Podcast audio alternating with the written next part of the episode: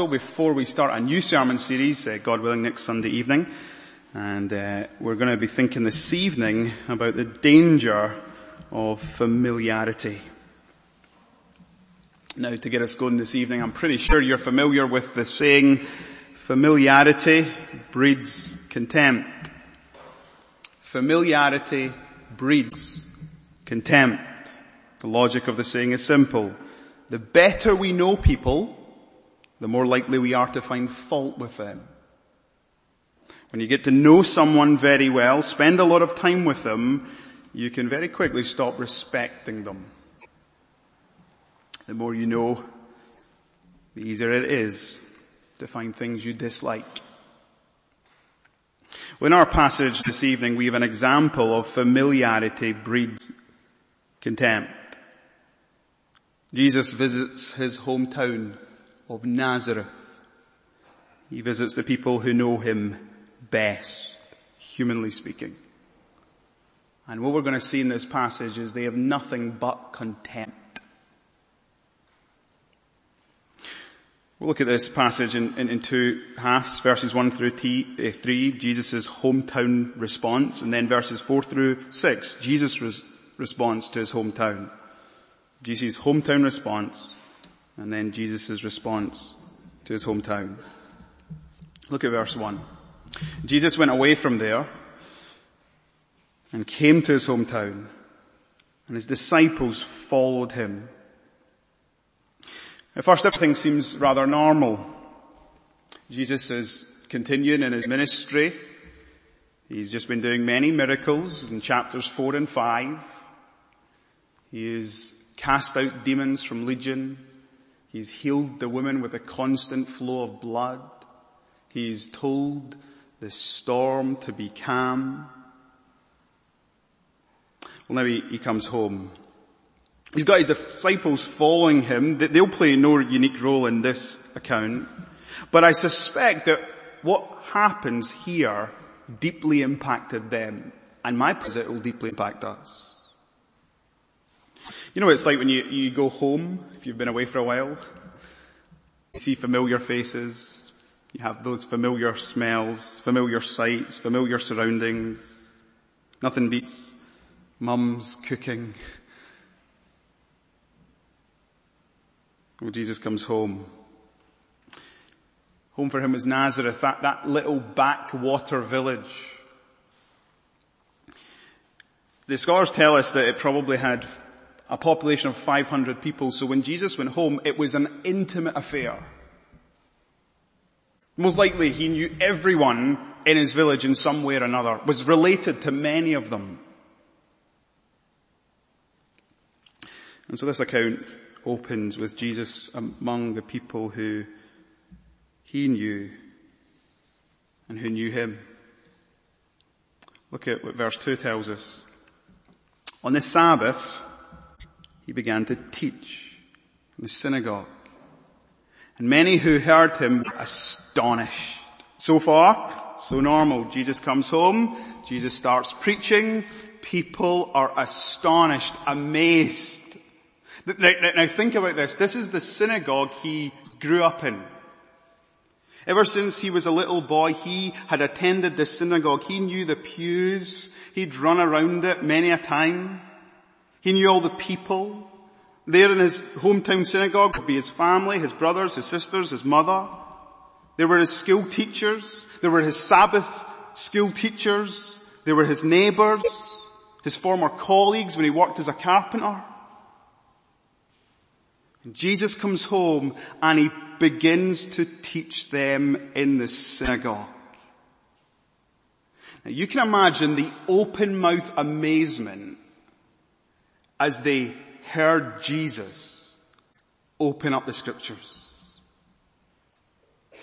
Some of the Sabbath school teachers must have been totally blown away. I taught him the scriptures and now he is unpacking them with an authority that I've never seen before. What a poignant occasion it must have been for his mom and brothers to listen to Jesus handling the word.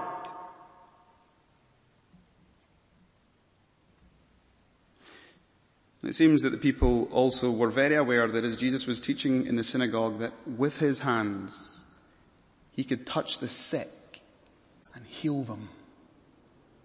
If you'd ever bought anything from Jesus' carpentry shop or if you'd ever performed any uh, fix up in your home, you must be truly amazed. The hands that made my dining table, that fixed my door, now have the power to heal You can picture them sitting there in complete and utter astonishment, but just before you, you feel things are comfortable, the mood and the atmosphere in the synagogue begins to change. You see, questions start to rise in people's minds. Look, look at verses two through three.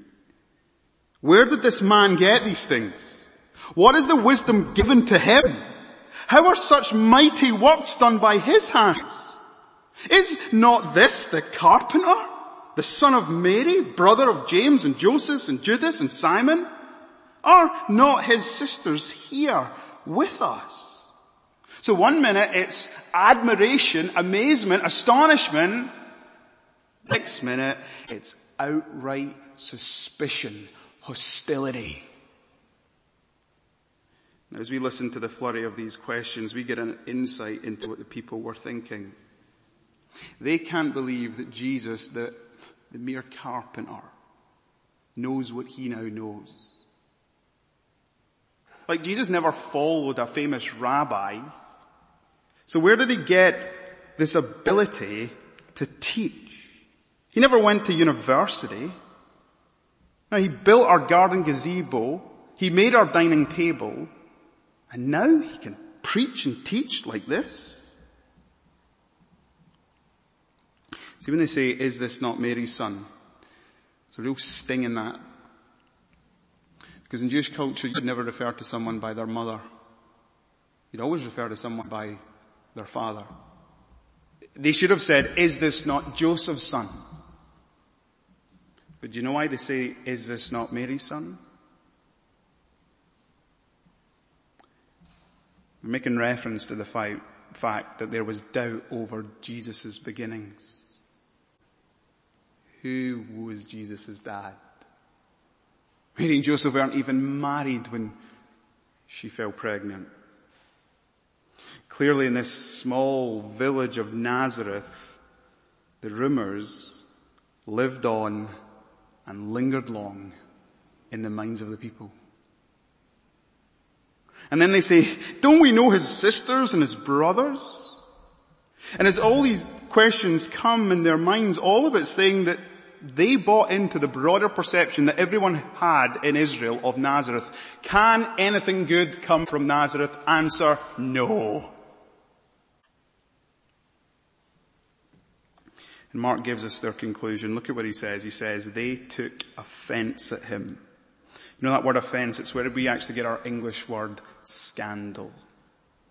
They were scandalized by listening to him, looking on at him. Deep down they felt hostility towards him. J.C. Ryle, the old commentator, notes this. It is an awful truth that in religion, more than in anything else, familiarity breeds contempt. Do you know why they had no time for Jesus? Do you know why they felt such contempt to Jesus? Because they were blinded by his ordinariness.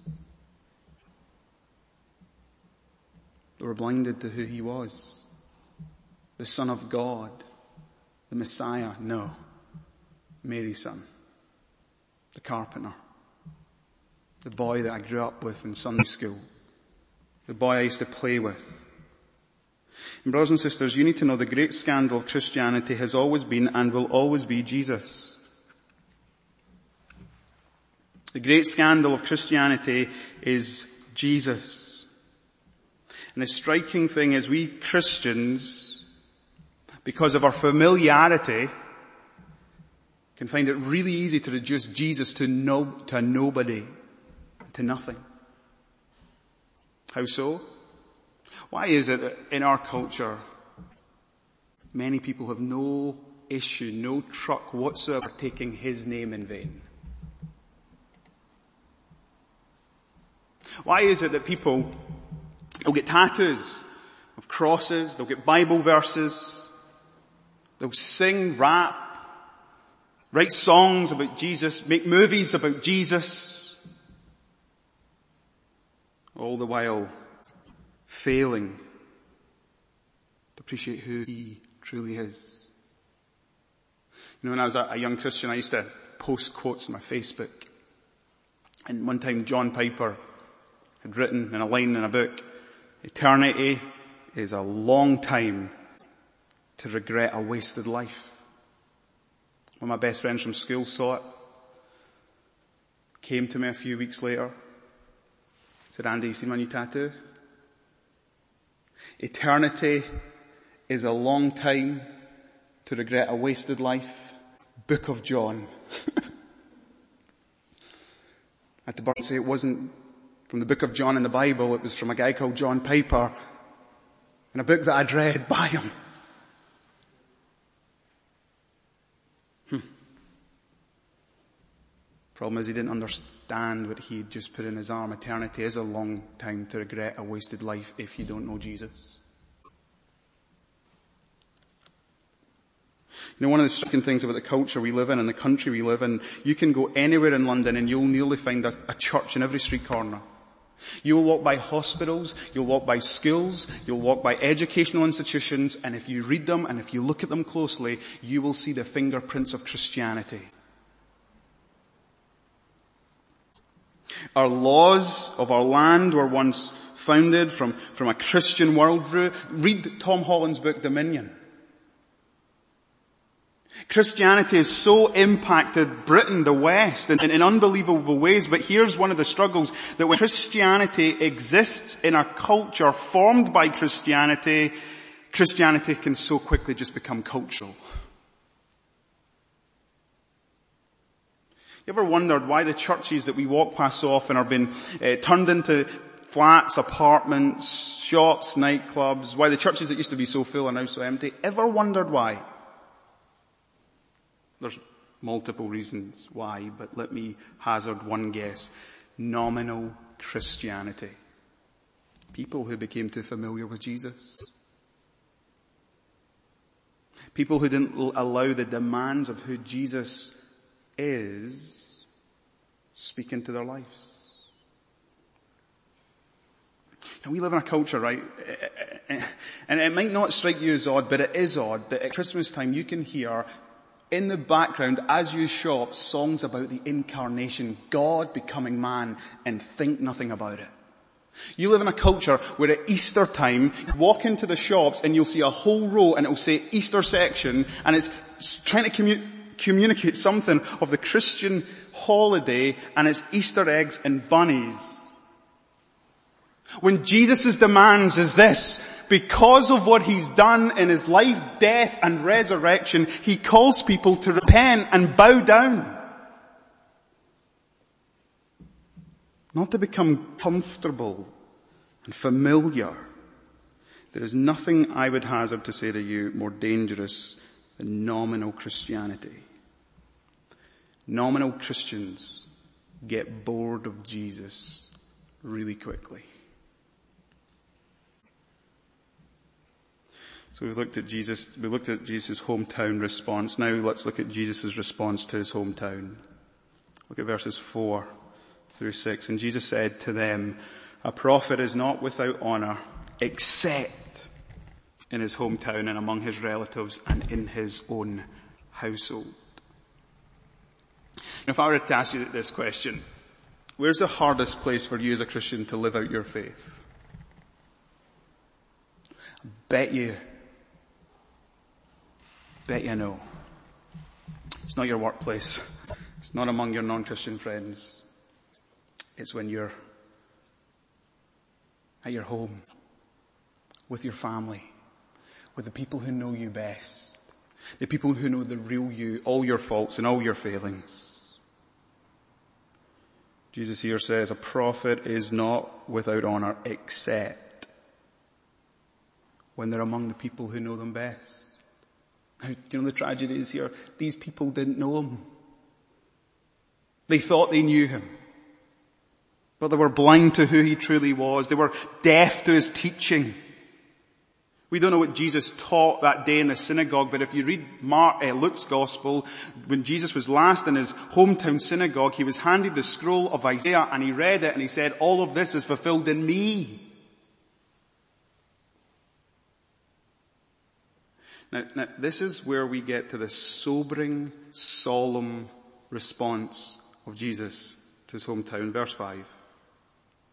He could do no mighty work there except that he laid his hands on a few sick people and healed them, and he marveled because of their unbelief. This passage began with the open mouth astonishment of the people as they heard Jesus preach. This passage now ends with Jesus' open mouth astonishment at the people's unbelief and rejection.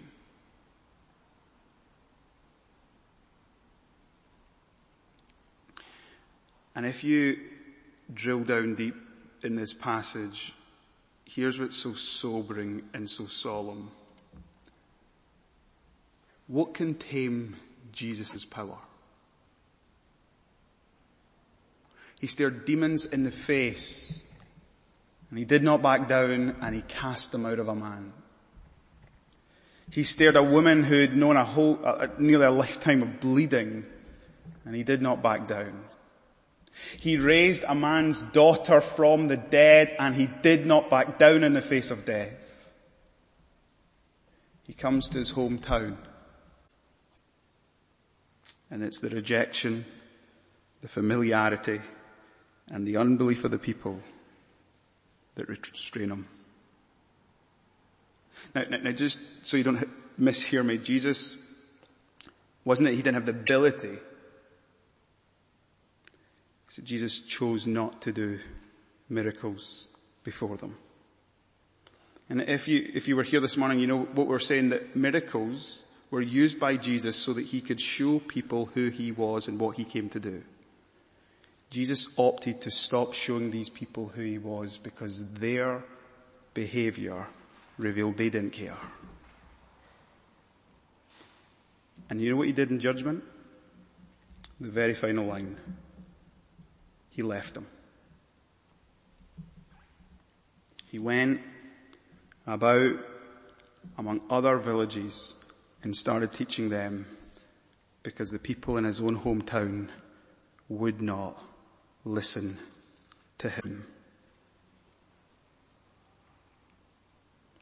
What is so offensive to Jesus, so ugly to him, that cause him in judgment to leave people patronizing familiarity.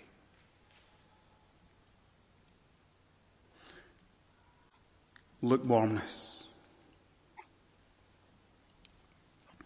And the ultimate consequence of this condition is that Jesus moves on to people who will behold his glory and live in response with faith and belief.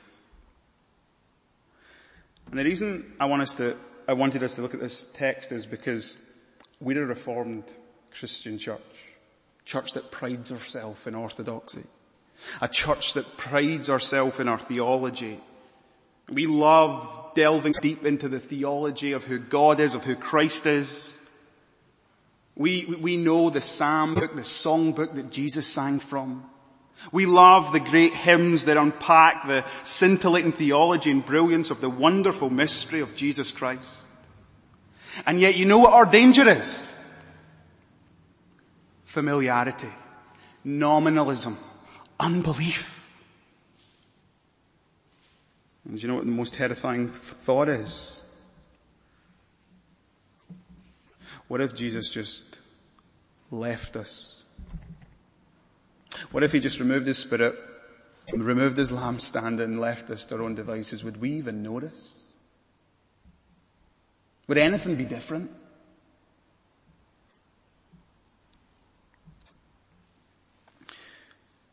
I got to land the plane and I got to answer the question. So if, if the problem with us as God's people and perhaps people who don't yet believe if our problem is we might have an overfamiliarity with Jesus, what is the solution? Now, this might sound like a contradiction, but it's not. It's a paradox. You need to become familiar with Jesus. but when I say that, I mean this Jesus. This Jesus who won't pander, who won't be mocked, who won't be trifled with. This Jesus